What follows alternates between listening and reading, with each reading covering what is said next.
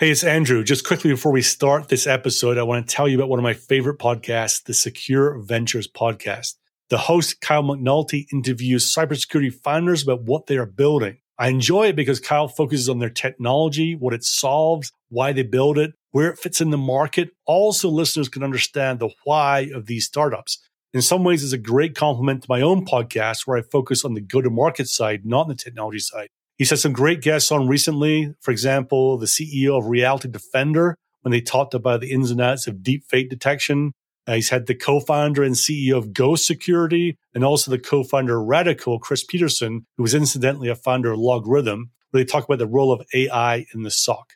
This is not a paid promotion. I just simply enjoy what Kyle is doing with his interviews and get a lot out of them. Check it out. It's the Secure Ventures podcast. Now on with this episode. Our guest today has founded three cybersecurity companies, two of which exited to RSA.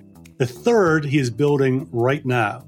Eric Olden is the CEO and co founder of Strata Identity, and he talks on this episode about what it takes to start a company, how to approach getting the first customers, why at Strata they didn't do any outbound as a seed and Series A company, and the impact that approach had, and also the surprising subject he liked most at school and which had a big impact on his career.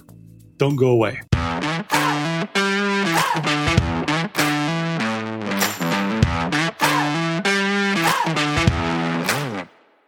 Welcome to the Sales Bluebird podcast, where we help cybersecurity companies grow sales faster. Whether you're a seller, marketer, leader, or founder, we give you tips, tricks, experiences, examples, ideas, and inspiration from people who know a thing or 10 about building great cybersecurity companies. I am your host, Andrew Monahan. Our guest today is Eric Olden, co founder and CEO at Strata Identity. Eric, welcome to Sales Bluebird. Thanks for having me, Andrew. Excited to be here. Yeah, I'm looking forward to this. Uh, Eric, you and I are both in Colorado, so we're looking out our windows in different parts of the state right now. Probably a little bit of snow lying around, but it's good to chat always with someone from uh, the state in which I live but you've got a, a good history of uh, building, creating, and building companies in the cybersecurity space. So I'm really intrigued to dig into that a little bit and learn what you're doing in the past, what you've done in the past, and what you're doing right now. I think there's uh, interesting areas to cover in there. A quick break to say that this episode is sponsored by IT Harvest. With over 3,200 vendors in cybersecurity, it is hard to keep track of all the latest developments, as well as research and analyze categories and subcategories within cybersecurity, which is where the IT Harvest cybersecurity platform comes in. Want to know which subcategories in cloud security are growing the fastest? You'll get it in a few clicks. Want to know and track everything about your main competitors and keep up with their hiring and news? Simple search to be done. Want to know the top 20 fastest growing companies based out of Israel? Easy, just a couple of clicks to get that. IT Harvest is the first and only research platform dedicated to cybersecurity. And it's run by Richard Stiennon, who has done it all in cybersecurity. From the VP of research at Gartner, a CMO at a cybersecurity vendor, a lecturer on cybersecurity, advisor to startups, advisory board member at startups, and a main board member as well, the whole lot. Find out more by going to salesbluebird.com slash research. That's salesbluebird.com slash research. Now back to the episode. Eric, um, what was your first real job after college when you're in the big bad world? Well, I actually started my first security software company in college. I was in my junior year at Berkeley and uh, it was 1994 going into 1995 and the web had just come out and my best friend from high school and i decided to uh, well let's start a software company to handle the security of this untamed wilderness that was the web mid 90s so um, i've only had comp- only had jobs that i've been the founder of. With the rare exception a few years ago uh, i went over to run the security and identity division for oracle. So it was a big transition from being somebody who's used to working in a garage to working and running a massive organization with hundreds of employees and all of that which comes from Oracle. So that was that was kind of my atypical path. did you feel like you were, I don't know, you knew you were doing in 1994 with, with Securant, or was it feeling your way every day, every week, trying to figure out what's next? It was more the latter. I think um, I come from an entrepreneurial family where the idea of, hey, if you want something in life, go out and build it. But, you know, if you are always working for someone else, you're only going to be uh, able to get so far. And so, and my my friend, my co-founder, uh, he came from a very similar background. So it was a funny drive. We were driving somewhere on. We were roommates in college as well, and we were driving somewhere on spring break. And uh, he was graduating a year earlier than I.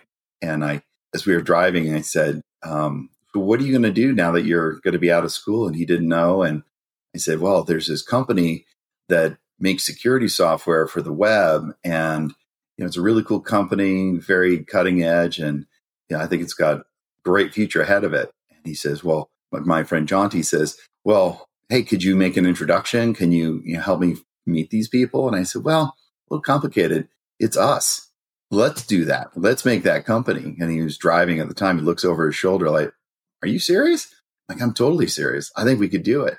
And then on that car ride down to Santa Barbara, that's when we said, "Yeah, we're going to do it." By the time we got to um, we went to the bookstore, we're like, "How do you do it?" And so we got all the books we could and talked to everybody we could. And you know, 22 year olds started off on a crazy journey that very quickly became you know a 300 person organization and you know we were about to go public dot com crash happened. So we learned a lot in those couple of years but um, i think the whole notion that if you can uh, if you have the guts to carry forward and to move past the dreamer to become a doer then that's probably the biggest lesson that that he and i learned together yeah, that is a key one, right? It's the ideas are all around us, but who actually grabs them and figures out what to do with them are the ones that really make the difference. Um, sounds like you did that. I mean, you got caught up a little bit in the dot com, but you exited to RSA, right? With uh, with Securant, is that right? That's right. Yep, September of two thousand one. Okay, November two thousand one. Okay. Uh, and then it looks like you took a, a, couple of years to do some angel investing and I don't know, maybe you know, sit on a beach or something for recover from that experience. And then you found that you went back again and you founded uh, the founding CEO at Symplified, which is a company that, uh, that I've certainly heard of and, and, remember as well. What was the uh, the genesis of Symplified? Yeah, so the um, the very tail end of Securant, I was the CTO of Securant, and I built all the software. I'm responsible for the product, and um, we ran into this problem that companies couldn't connect securely with other companies on the internet, and they needed a trusted way to do that. And so, uh, me and another person at Securant, Darren Platt, we said, "Hey, why don't we create a standard to do this?" And then we started talking with a lot of customers and partners and one thing led to the next. We got a lot of um, great ideas together, and that became uh, the standard SAML. And we put that in the open domain, and that was part of what led RSA to have me sign a non compete for five years so that they didn't buy the same company twice. And I said, sure. And I was ready for a little change in scenery, moved to Colorado. Those five years went by in a flash. And then I looked at the market in 2006 and everything was moving into SaaS. And I figured, well, what if you were to use SAML to connect to all of these applications that are out in the world of SaaS? And then when you start to figure out, yeah, that's something that people all need because nobody's going to use it without security. So then we thought, well, how do you make federation work at scale? And that was the genesis for Symplified. So similar thing. Talked to Jonty, said, "Hey, let's start another company," and we created Symplified, and we brought Darren Platt into it as well, and that became the kind of the genesis for solving identity for SaaS-based applications. In 2006, it was very early. A lot of companies uh, didn't know what we were talking about. We'd have to spell out software as a service. And if it gives you any kind of flashback to the old days of when you would tell someone on a website, you would have to say HTTP colon slash slash. I mean, today you never would even think to say that, but that is to give you a sense of where we were in 2006. starting the first cloud identity company. And we looked at that and we said, you know, there's a problem here that companies are going to have. Admittedly, we were a couple years early. And so we had to be kind of very creative on how to develop a product as the market would develop. And uh, we were able to do that. You know, in many ways, I feel like we sold too early because we had at the time that RSA bought us, we had the most users under our platform and so forth. And, um, you know, SaaS was really just starting to take off.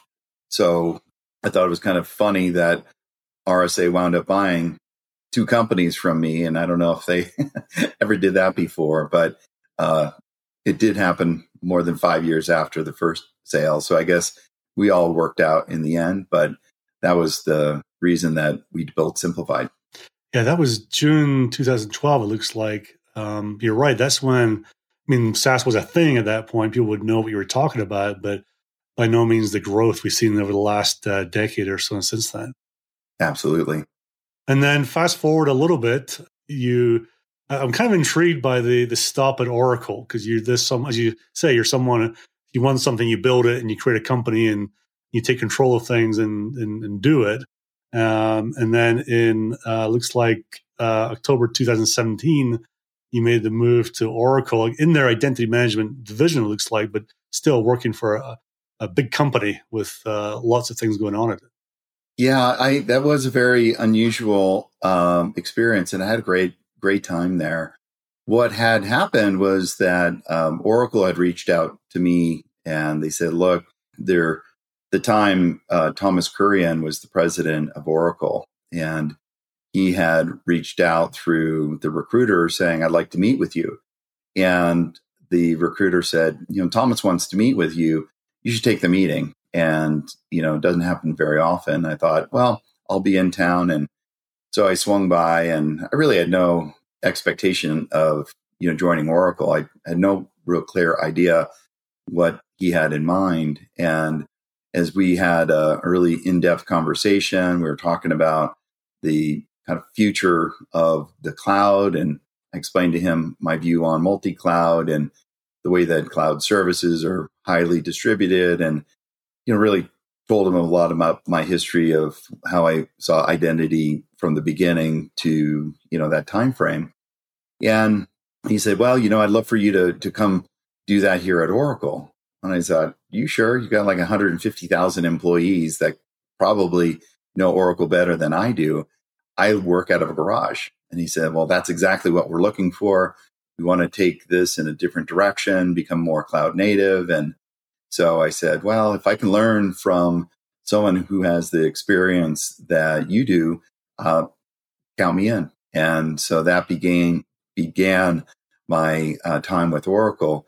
And it was very different, uh, as you might imagine, right? You go from a company where I'm used to going from zero to one and from one to 10 and so on. Um, that world's very different. And the way that you build software in startups is, um, you know, I'm a very technical CEO, reformed CTO. And, you know, my point being there that it was really about the trade craft of how to build software that I realized the biggest contribution that I could bring to the team at Oracle. And so we started really retooling the whole software development process and so forth. And um, it went from release cycles that you would measure in quarters to something you can measure in days. And that's probably the thing I'm most proud of is making the impact on the speed and the agility um, other things I learned at Oracle is the way in which the really massive enterprises work and how they see the world very differently. I'd always sold to big companies, but it was more of the outside looking in. At Oracle, I was on the inside of one of the biggest companies, also selling to other big companies. And so there's a bit of a different calculus involved. And it was fascinating to uh, learn that language and those dialects insofar as the way that um, customers think about how they spend and buy things from the incumbent platform vendor. And then I think the last thing that was most interesting was that I was at Oracle in a period of a lot of change. because Oracle was making a move to become, you know, cloud focused. And the opportunity that I was seeing was that you didn't have to argue with customer to get them to the cloud. They were already well on their way. What we saw was that they weren't going to just one cloud. They were going to multiple clouds. And my job was to get them to go to the Oracle cloud and make that the most secure and best experience that they could. But I saw the other clouds that were out there doing a really good job in their own respective way. And looking at that empathetically from the customer standpoint, I realized why would any one company choose to just use one of these clouds? It's crazy. They're not going to do that. And so, kind of tapping on that empathy that I mentioned earlier, um, I looked at it from the customer standpoint and saw the multi cloud is the future. That's only way to hedge your bets, to get the best technology, to keep prices in a competitive way. And all of a sudden, I realized that nobody's looking at the world from a multi cloud standpoint. And that was one of the first um, sparks of realization that that's a massive opportunity that nobody was looking at because everyone seemed to be focused on getting customers onto their cloud versus solving the problem of many different clouds. And that led to um, Strata. And at Strata, did you put the band back together with the, the same people you worked with before, or did you put together a new team? Um, a little bit of both. So, um, you know, starting Strata, I had been, you know, I, my I grew up surfing and can't do the same amount of surfing living in the mountains, Colorado. Naturally, I have to go on a trip to surf, and I was in a, a surf trip in Sri Lanka, and I was having just kind of a meditative moment out there alone with my thoughts. And I was thinking through that issue of, well, how would you make this multi cloud thing work from an identity standpoint? And kind of drawing on that experience I had at Symplified, where we tied everything together. Um, I realized like what's new is old and what's old is new. And maybe we could find a way to um, take some of the things that worked in the kind of second generation of SaaS identity, but take it to the next level. There have been a lot of things going on with uh, Kubernetes, as an example, uh, where companies were learning to manage many things using a concept called orchestration. And so you had server orchestration, which was part of how you take Docker containers of things, which is really the next generation of VMware virtualization. But now you've got a lot of things that you need to manage. And so Kubernetes came out as a way to manage many different things. And I thought, what if you could apply Kubernetes thinking, but to the identity systems? And that, when I kind of said that out loud, I was like, well, you would build the VMware of identity. And I thought, well, VMware, great company, had a great outcome. Why don't I do that? And so started think through a little bit more what would be involved in how to do that. And the team is one of the first things that come to mind. So I reached out to um, Topher, who is our CTO, and Topher and I had worked together at Symplified. I brought him into Oracle, and I said, "Hey, Topher, I got this crazy idea. What if we could do this and make it work across all of the different identity technologies there?" And he thought for a moment. He says, that'd be really difficult. But it's something that I think I could try because the hard problems are the ones that are most satisfying to solve. Um, and then I went to a, another person who worked for me at Oracle, uh, Eric Leach, and I said, look, I need someone who can run product. You've got a lot of deep product experience um, going back to the early days of Sun and then Salesforce and Oracle. And so I thought, well, it's a pretty good team. We've got a uh, CTO and we've got a product person and we've got myself. And then I went to the next ring out. The, those were uh, my two co founders. And then we very quickly got people who had worked with me um, over the last 15, 20 years and brought them in who have been with me at two, three, as many as four of my previous companies. So really got a lot of the core band back together. Um, my original co-founder and best friend Jonty, he was running another company, so um, we had to kind of just work with him as an investor. But it was a lot of fun because in those early days, you really have so much work to do. You can't spend all your time distracted about trying to see if you can trust the people around you. So um, that was the that was the route. So one became three, became seven, and then we kept that seven for almost a year, and then um, we had raised our seed, and then we started to to grow with our institutional financing. Um, you know, with uh, with Menlo Ventures leading that, and then um, grew to where we are today. So started the company in 2019, and here we are, 2023, and going into our fourth year, and uh, things are just up and to the right. Really happy.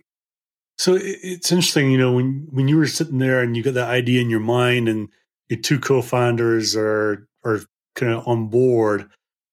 Any step of the process after that, with the seven that you mentioned and beyond, where you're thinking, I wonder if these people that have worked with me before will want to join me, or whether they've they're going to have some sort of reticence or or not not but you personally, but just jumping on an idea like this.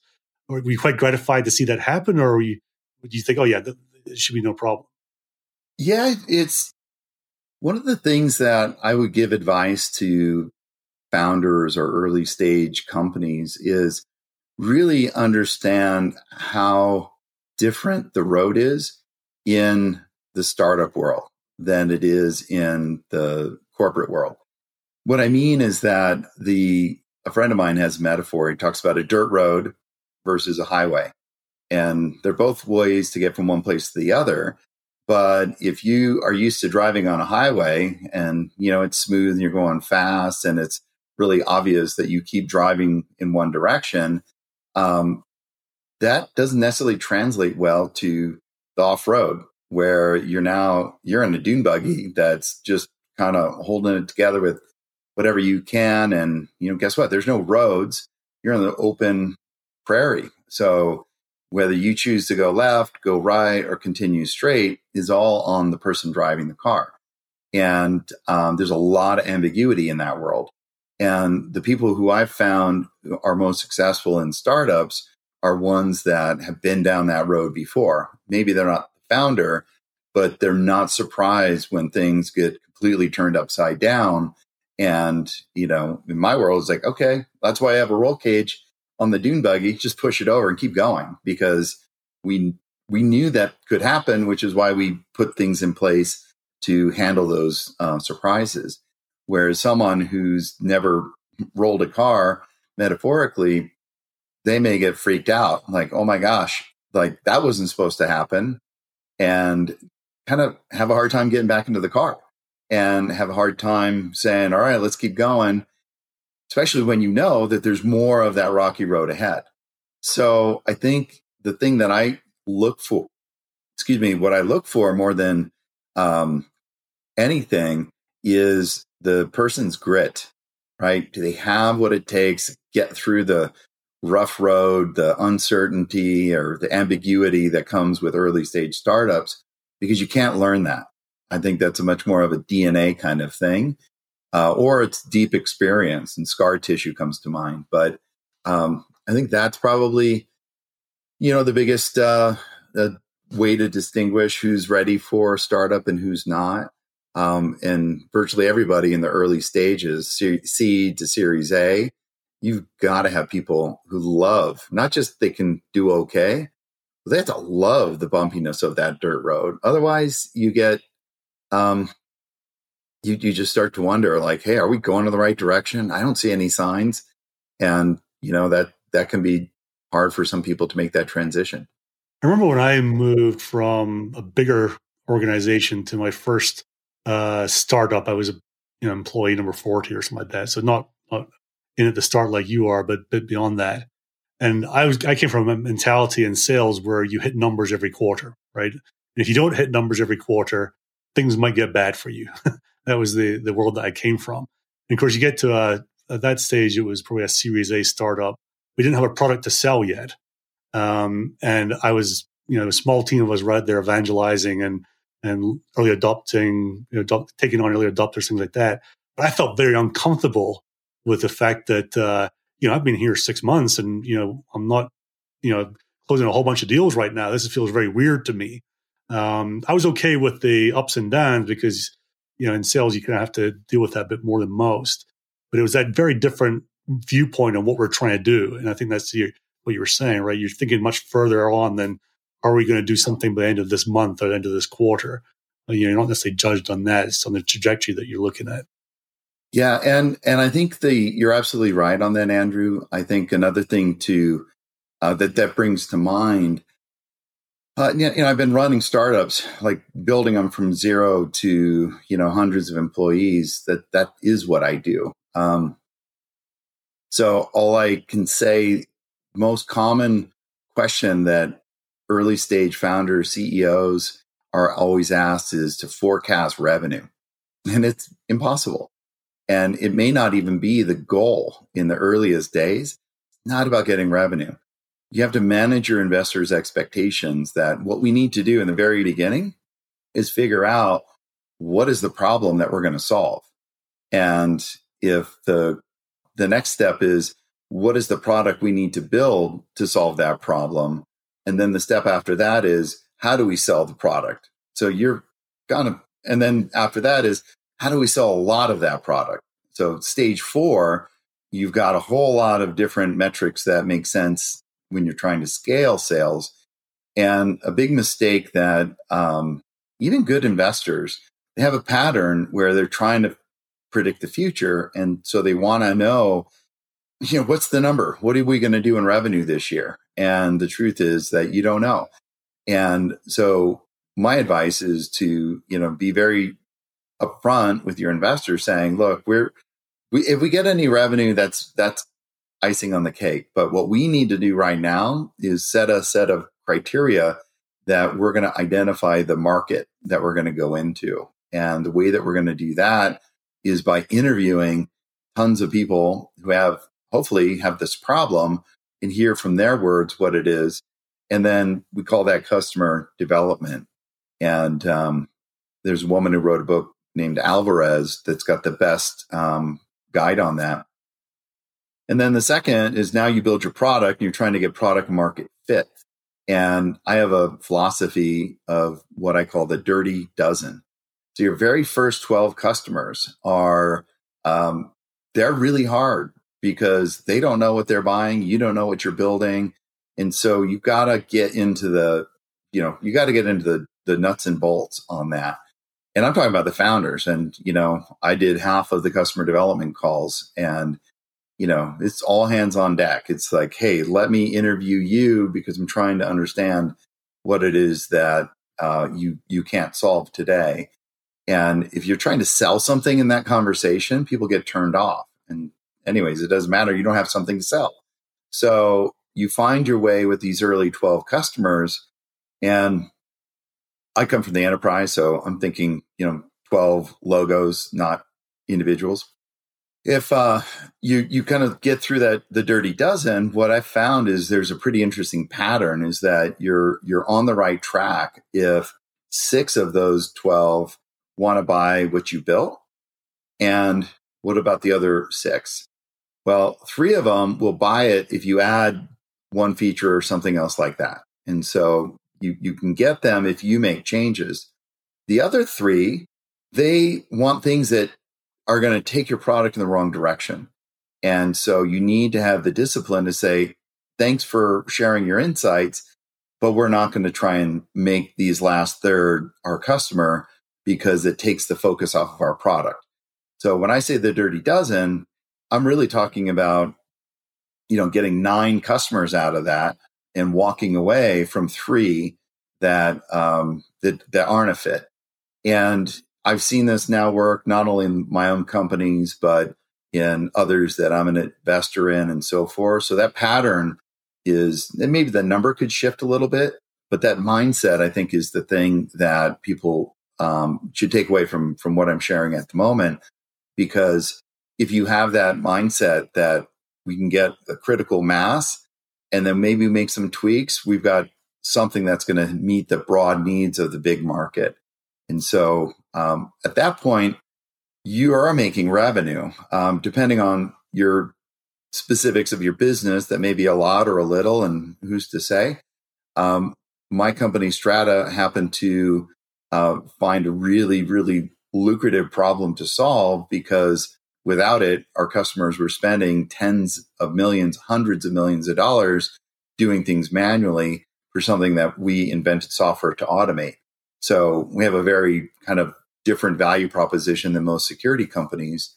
Um, but then, then now we're in our Series B, and our focus is on scaling the go to market. And so um, to do that, we moved from founder selling to having a, an actual full on team. And we only got the full team with the Series B. And before that, we had some account managers, account executives who would handle the relationship with the customer, but the founders and the executive team have to be doing those early days of selling because no one knows the market like we do. No one knows the technology like the ones building it. And so if you rely on or try and outsource that to someone else, you're either you I don't I haven't seen it be successful. Maybe people can do it, but what I've seen is you usually either find someone who says, "Oh, we couldn't sell it to some so and so because you didn't have this feature or that feature," or they didn't understand what the customer is asking for, and therefore they couldn't translate that and bring that data into the product so you can build the product to do what it needs to do. So it's either a communication mismatch or it's a mismatch on um, kind of maturity you can't sell startup software to every company. Some companies just can't buy it for a host of reasons. But um, yeah, that's kind of a little winding road of what I've seen in those early sales days. Eric, um, I have a list of, believe it or not, 35 questions. The good news is I'm not going to read all 35 questions. I'm going to ask you to pick three random numbers, see more than 35, and I'll read out these questions to get to know you a little bit better. Okay, one, three, and 13. Okay, one, oh, philosophical one. What happens when we die? Well, that is a that's an easy to answer question, right? um, well, I think it depends on who you are and what you've done with this opportunity. So, um, my personal belief is that there's a, a great sunset in the uh, sky, and you go from uh, walking around and being bits and atoms to kind of becoming one with the light. That's quite a quite a thoughtful way to answer that. It's probably a lot more thoughtful than I would be. I think uh, caught off the cuff on that one. I like how you approached it, though. I meditate on that a fair amount, so yeah, that's the imagery that I have when I do, and uh, I think, um, like I said, I, I'm probably different for everybody, but that's what I'm expecting. Good. Well, question number three is uh, a bit more straightforward. Sweep the Four Seasons or Cabin in the Woods? Cabin in the Woods. Where is that cabin for you? Hmm. I would say that cabin would be probably in Crested Butte, Colorado. If you've ever been there, it's one of our favorite places to go. And you've got that the beautiful natural beauty that you just can't find anywhere else on earth. And, you know, for all my work experience, it's all about working with people. And what's appealing about the cabin in the woods is that you just go there, and bring a good book, bring someone people that you love and go experience that on your own. Yeah, you've you've committed the cardinal sin about Crested Butte, which is telling people about it. Would I say Crested Butte?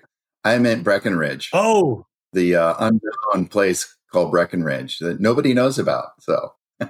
yeah, Breckenridge is a slightly different vibe than uh, well, you know. I think the DNA of it's the same. It's just obviously easier to access than Crested Butte. Um, both places are pretty special with that kind of Main Street vibe about them, right? And then 13 is best subject in school. The best subject, the one I found most interesting, um, believe it or not, was a pre law class called rhetoric. And it was the logic of reasoning.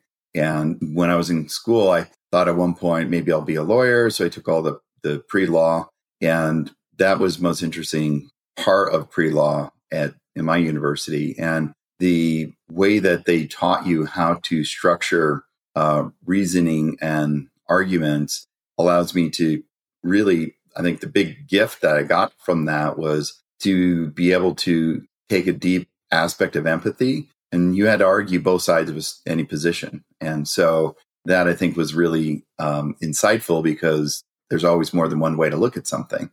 And I took that and, you know, I use it every day, but it also was very uh, important to craft how I, I do a lot of writing. I do the majority of the, uh, the writing for the company, especially in the early days. We have more people now that, that do more of the writing, but when I do write, it's really structured and it's about communicating and trying to uh, answer the questions that I think the reader has. And that I learned from rhetoric. It was something that people always scratch their head when I would say, yeah, rhetoric was my favorite, uh, my favorite course, but that's the reason why. Isn't it funny how sometimes the, the non-standard classes, courses, things like that, that we, we take and do have more of an impact on how we think about our lives than the standard ones. Yeah, absolutely right. And I think the second one was the it was a course that was about world religion, and that exposed me to things like Buddhism and um, some things that I still practice to this day. I grew up in a very Roman Catholic family in California, and boy, that was very different than what I learned about Buddhism. And so, you know, to your point, it wasn't the course that you know studied religious studies or anything like that, but it had an elective and thought that sounds interesting and went in a very different direction uh, after that. So you get to your Series B at Strata, and that's to help scale the go to market. What what are the first hires that you made on the sales side?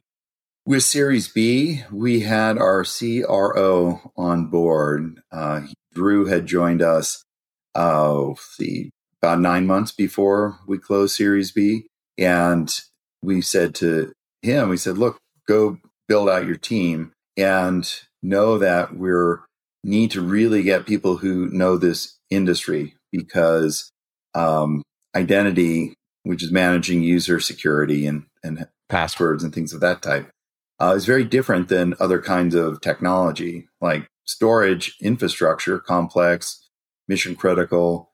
But we have a, seen it's very difficult to transfer from say storage into identity. It's even harder to go from um, you know non-infrastructure into identity.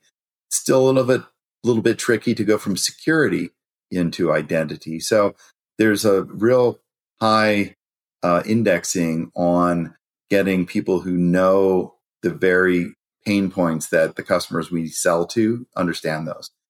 The second thing that we did was recognize that, you know, no rep is going to have a Rolodex or a LinkedIn network big enough to carry their number, carry the year. So you got to think about how you get your demand generation happening.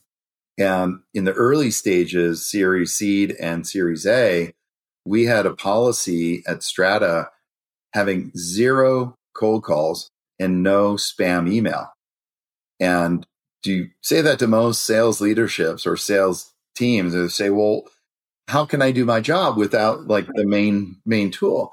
Well, the way that we did it was we took a content marketing approach. And so we wrote up all of this content around thought leadership to explain what this new world of identity orchestration is about, how multi-cloud is different, and do these problems uh, resonate with with the reader. And what we found is we produced a lot and that's what I was saying earlier is like I did a lot of writing, a lot of blog posts, a lot of white papers and you put that out there and then people who have the problem they google and they search and they find that and they go ah this company knows what I'm talking about let me reach out and they come inbound. So inbound is a term that I think HubSpot had come up with and wherever it came up doesn't matter who coined it but what's different about inbound and you're I'm probably preaching to the choir here is the difference between trying to sell something to someone who's coming towards you saying, I have this problem. Can you help me with it? Versus I'm busy doing other things and you're pestering them with a bunch of emails and cold calls saying, Hey, is this a problem? Is this a problem? The issue is that some people will respond just to get you to stop bugging them, but they don't have the problem. And so you waste all of these cycles chasing this person. You you get happy ears. You think, oh well, they keep returning my call. They wanted to see a demo, but reality is they're maybe often they're just too polite to tell you to stop calling them. So on the other hand, when you have inbound, those are the ones to spend your time with in the early days because you don't have to chase them. In many ways, they're chasing you. And so I think that was a was a a surprise to a lot of people that we said in my marketing team and my sales teams, you can't send a spam email and you can't do a cold call. So think of how you're going to attract people. And once you dedicate your, your whole strategy around that, it starts to multiply. So now we, we do some outreach, but it's always content driven and it's not uh, and I think I, there's another thing to recognize that HubSpot does a really good job on content marketing. But when we go and we talk to prospects, we're bringing something that's useful to them. And the outreach isn't, hey, we want to, you know, the cliche, do you have 10 seconds? Do you have 10 minutes? Of course, everyone does, but no one wants to waste it with a stranger. So instead, we like to say, hey, here are common here's a, a solution guide for companies like others in your industry that solve these particular problems. If this is helpful and you'd like to learn more, let me know. And then you'd be surprised how many people respond to that and they say, ah, great, you weren't asking me for anything. You were just offering something. And that content isn't a brochure. Content is empathetically written to address their problems so that you get that alignment between what the customer is trying to solve and what you have to offer. When that lines up, then the sale happens on its own in many ways. I won't say any product sells itself. That's not what I'm saying. I'm saying you align the interest and the solution. There's a lot of selling that has to happen, but it's a lot more effective than go out and spraying and praying that you're hitting somebody with just bulk email because let's be honest, everyone's got caller ID today and everyone's got a spam filter on their email. So if those are the, the two mechanisms that are the, uh, the natural enemy to cold calls and spam, then I think it's time that we all get more creative and, and do the extra work to add value instead of extract. Yeah, I think it's it's become a little bit ridiculous. Uh, you know, the, the solution to we don't have enough pipeline is make more calls and send more emails. And uh, that doesn't really help anyone um, at any stage of the buying or selling process to, to really be more effective. And you know, this this whole concept of I'd much rather be working with someone who came to me with, you know, I'm already thinking like you are. Like I like your philosophy of how you're doing things. I have that same sort of problem, and the way you solve it's interesting to me. I'd rather sell to that person than the person you're you're hoping to grab as they run past your house and say, "Come in, you know, I've got something good for you." Right? It's such a different dynamic when you're working with someone, depending on who's coming to who at the start. Absolutely, Andrew. I'm wondering if there's uh, if if you've got things in that in your content or your your way that you work in the market to try and get the attention, um, to try and rise above the noise. I mean, great content is part of it. I get it. I wonder if there's other things that really work for you, little tools. Yeah, well, I think a couple of things that that work that have um, you know changed because we started Strata a few months before COVID came, and so all of a sudden live events disappeared. And in the past, we used to use live events at Symplified and Securant, and everyone else was doing it, and that kind of became a, a common way to to find yourself in the presence of other people when that goes away, what we've seen working really well on digital media is this content, the content strategy. And so part of that is a really strong SEO game because SEO, you're able to tap all of that search behavior. Those people who are trying to find something, you want to be able to be well found in that regard. So I think there's a great, great content that's useful and not selling use SEO to get that found and discoverable. And then one of, when you kind of break down the content um, world, the way that I think about it is this kind of a buyer's cycle and the way that, you know, think about the last time you bought something and my LinkedIn profile, and I own the web domain, bought, not sold. And so that really is central to what I'm describing. So, how do you get people to buy where you're not selling? And the way that you get that mind shift is to really take empathy and get into the buyer's mindset and say, okay, I'm trying to buy. I need to solve this problem. How do I do that? And then trace all of the steps that that person would go through. And it's a journey, it's non-linear. And it rarely starts with a phone call to the sales department of some vendor, right? And so you work backwards from that experience, and then you realize you got to have content that explains uh, the very top of the funnel awareness. Then we want to have content that's something we can engage with. Then we want to have content that will convert uh, audience into an opportunity. And then you want to have content that will justify a purchase. And being able to, when I say nonlinear, is you never know which way they're going to go through. It doesn't go like from A to B to C. You want to be able to have them jump from A to the end because they may get excited, but say, well, if I can't justify this to the CFO, I'm never going to get anywhere. So having that kind of end of funnel justification content handy allows them to do what they need to do and maybe they re-engage with you and go on through so heart of all of my experience and success in selling is really come from a lot of marketing because of that bought not sold uh, mindset when you get into things that stand out find a way to make a really differentiated position that is defensible with your architecture. And what I mean by that is if you're using superlatives to say you're the fastest of something or you're the biggest or the smallest or you know any of those superlatives it's not hard for your competitor to say oh they're fast we're faster. And next thing you know your marketing muddies the water and nobody can tell the difference at all so what we look for in all my companies, but this one that I'm with Strata today, what we looked at is let's find something about our architecture that no one else can just rip off because saying you do orchestration, you know, easy to say, very hard to do. So we lead with show, don't tell. And that means that we demonstrate how this software works.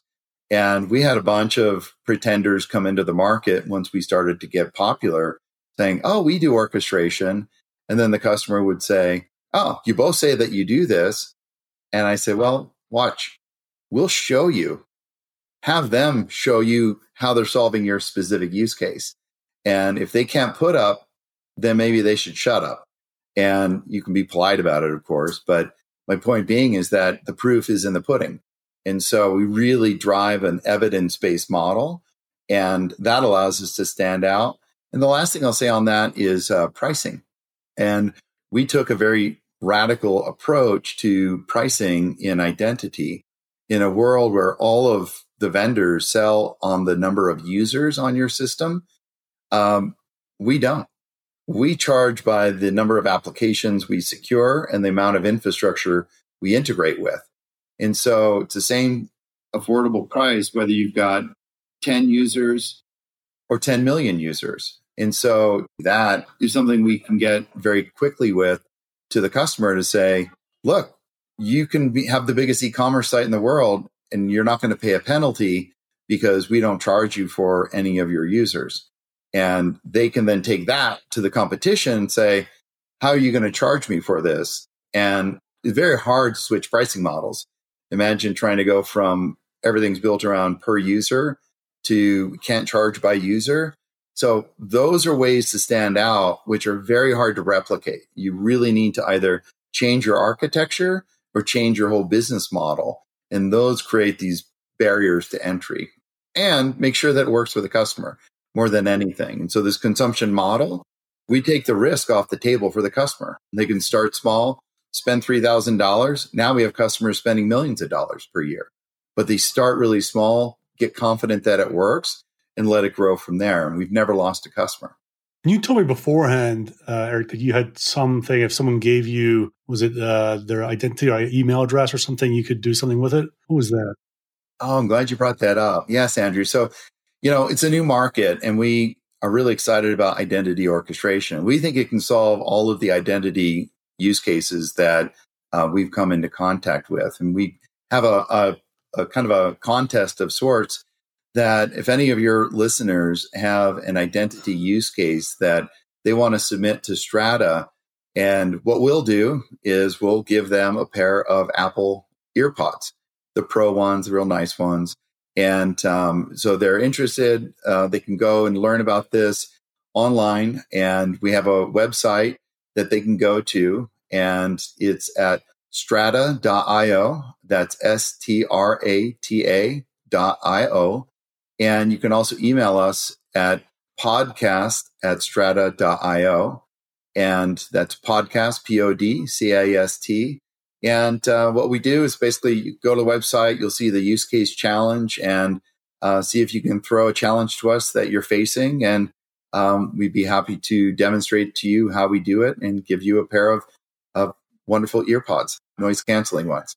I love these creative ideas, especially when it's it's not, you know, let me just send you something, right? There's something attached to their value. They're going to get something from this that could make a real difference. And there's a good kind of manage there of what you're each trying to get from such a transaction. That's right. It's a win-win. Um, do you have a question for me, Eric, about uh, this world that we're in?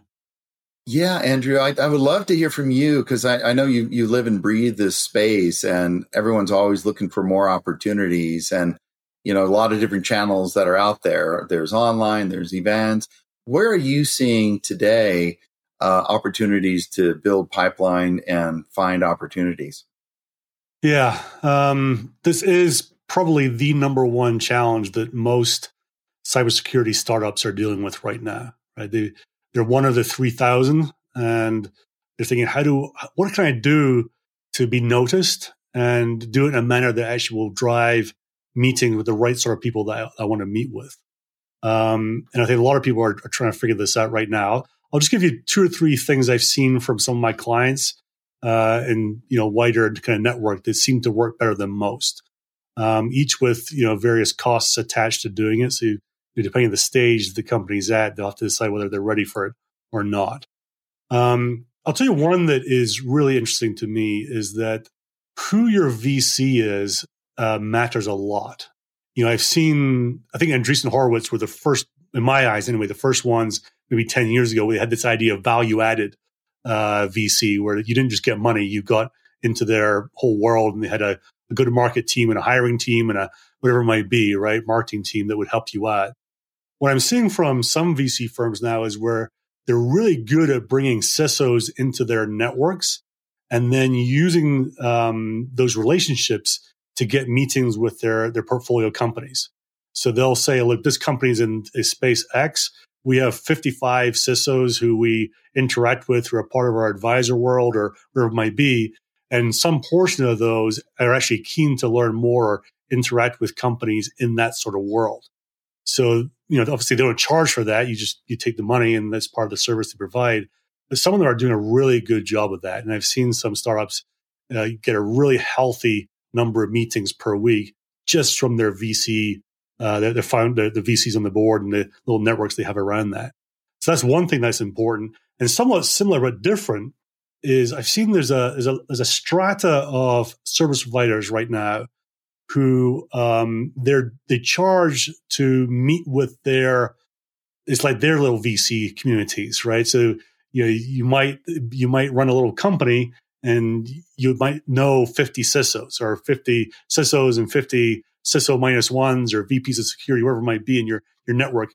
And that person does a really good job of keeping in touch with them. And again, they'll take on only a small number of clients at a time.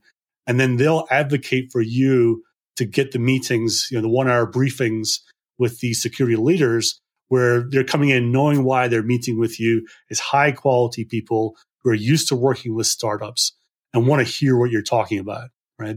Very, very different to meeting booking companies, which are, you know, low level, just anyone shows up or doesn't show up usually. Um, and it can be a challenge. So there's, there's two areas right there which I've seen uh, work very well. On a more tactical basis, uh, my last kind of thought for everyone is what I've seen happen is two or three startups in in similar but different areas of cybersecurity might team up and say, let's go on a dinner roadshow. Um, and one of them might have, they might have hired an evangelist who used to be a CISO, something like that, where they can say, well, you know, John Smith, the former CISO at this, this, and this, is going to speak at, and there's a dinner happening, and you know everyone's kind of charged with, getting people to the dinner. That seems to work quite well. I think, especially bouncing back from from COVID, where people are ready for face to face interaction, they like that. But I think the key is you got to have a a person, you know, the kingpin in the middle. Um, hear someone speak or interact with or meet with them, and and then also meet with your peers. So I don't know. I mean, that's three things that I've seen uh, work more often than not. As you know, you know this is a world where there's no there's no absolutes. uh, you got to really kind of work at this and, and be creative. But uh, I've seen those things work for other companies. Yeah, that's great. Very very helpful. You're right about the the investors can be re- very helpful in uh, making connections, and so yeah, we we benefit from that. We've gotten great uh, relationship introductions from Telstra Ventures, from Menlo Ventures, and from Forge Point Capital. So they've been wonderful. And then our smaller venture partners, uh, Innovating Capital and Preface Ventures, have been really good at kind of opening doors because you know smaller funds have a higher concentration in any given investment. So we got a lot of their attention. So that's worked well for us as well. Well, Eric, I've really enjoyed our conversation today. It's it's truly been a pleasure hearing about uh, all the big difference you've made in the cybersecurity world over the last 20, 25 years. Um, if someone wants to reach out to you personally and, and, continue the conversation, what's the best way to do that? Sure. Send me an email, uh, Eric, E R I C, at strata.io. Well, that's great. Listen, I wish you and the team all the best for the rest of the year and into 2024 as well. Wonderful. Thanks for having me, Andrew. Well, that was a fun discussion with someone who's had a big impact on the cybersecurity marketplace over the last 20, 25 years. in fact, you know, one of the things I asked Eric before we recorded was, you know, what does he want to get from something like this? And he said he wants, he likes giving back. He likes mentoring uh, people. And I think this is one way to do it by sharing some of his experiences. For me, three takeaways I had, even though there was a whole ton. First one was that the idea that he had about no outbound as an early stage company. Um, you know, it's really hard to say that uh, what the market really needs is more emails and more phone calls and, you know, shout louder to try and get more pipeline. But, you know, I get it, right? It's tough because, you know, we can't feel like we're sitting back sometimes waiting for the market to come to us.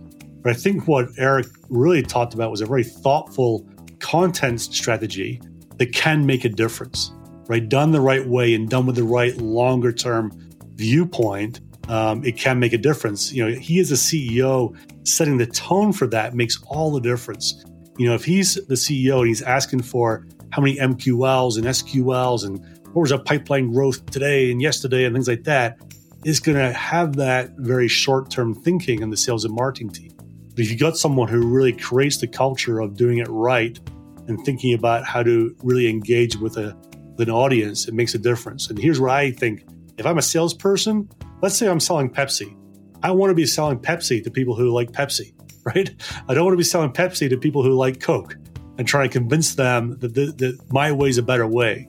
And a, a really thoughtful content strategy will help to bring people to us who are already thinking about the same ideas and the philosophies that we are. So I thought that was really telling how he set the stall out in the company about how they were going to do that. Second thing was um, when he said, you know, quite near the start, the idea about there's lots of ideas out there, but really you need people who are willing to do the work. Um, it takes a lot of work. It takes hard work. It takes thoughtful work, but you got to do the work. You know, ideas are, are ten a penny. Uh, but the person that figures out, a, work has to be done, b, what it is at the right time to be done, and then goes about doing it is the people that re- make the real difference.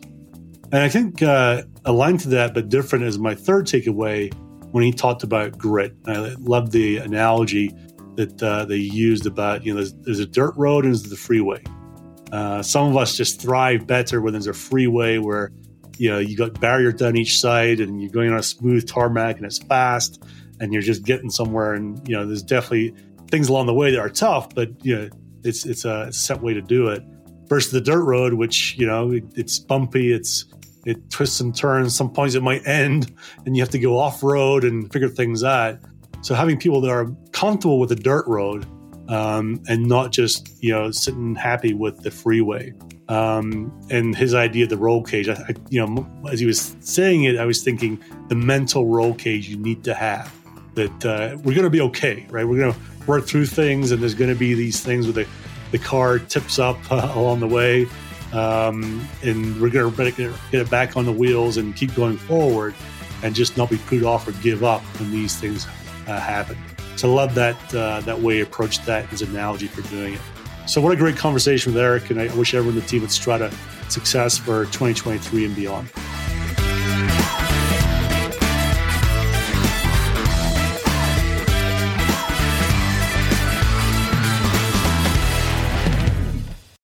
It would mean a lot to me and to the continued growth of the show if you could help get the word out. So, how do you do that easily? There are two ways. Firstly, just simply send a link to a friend.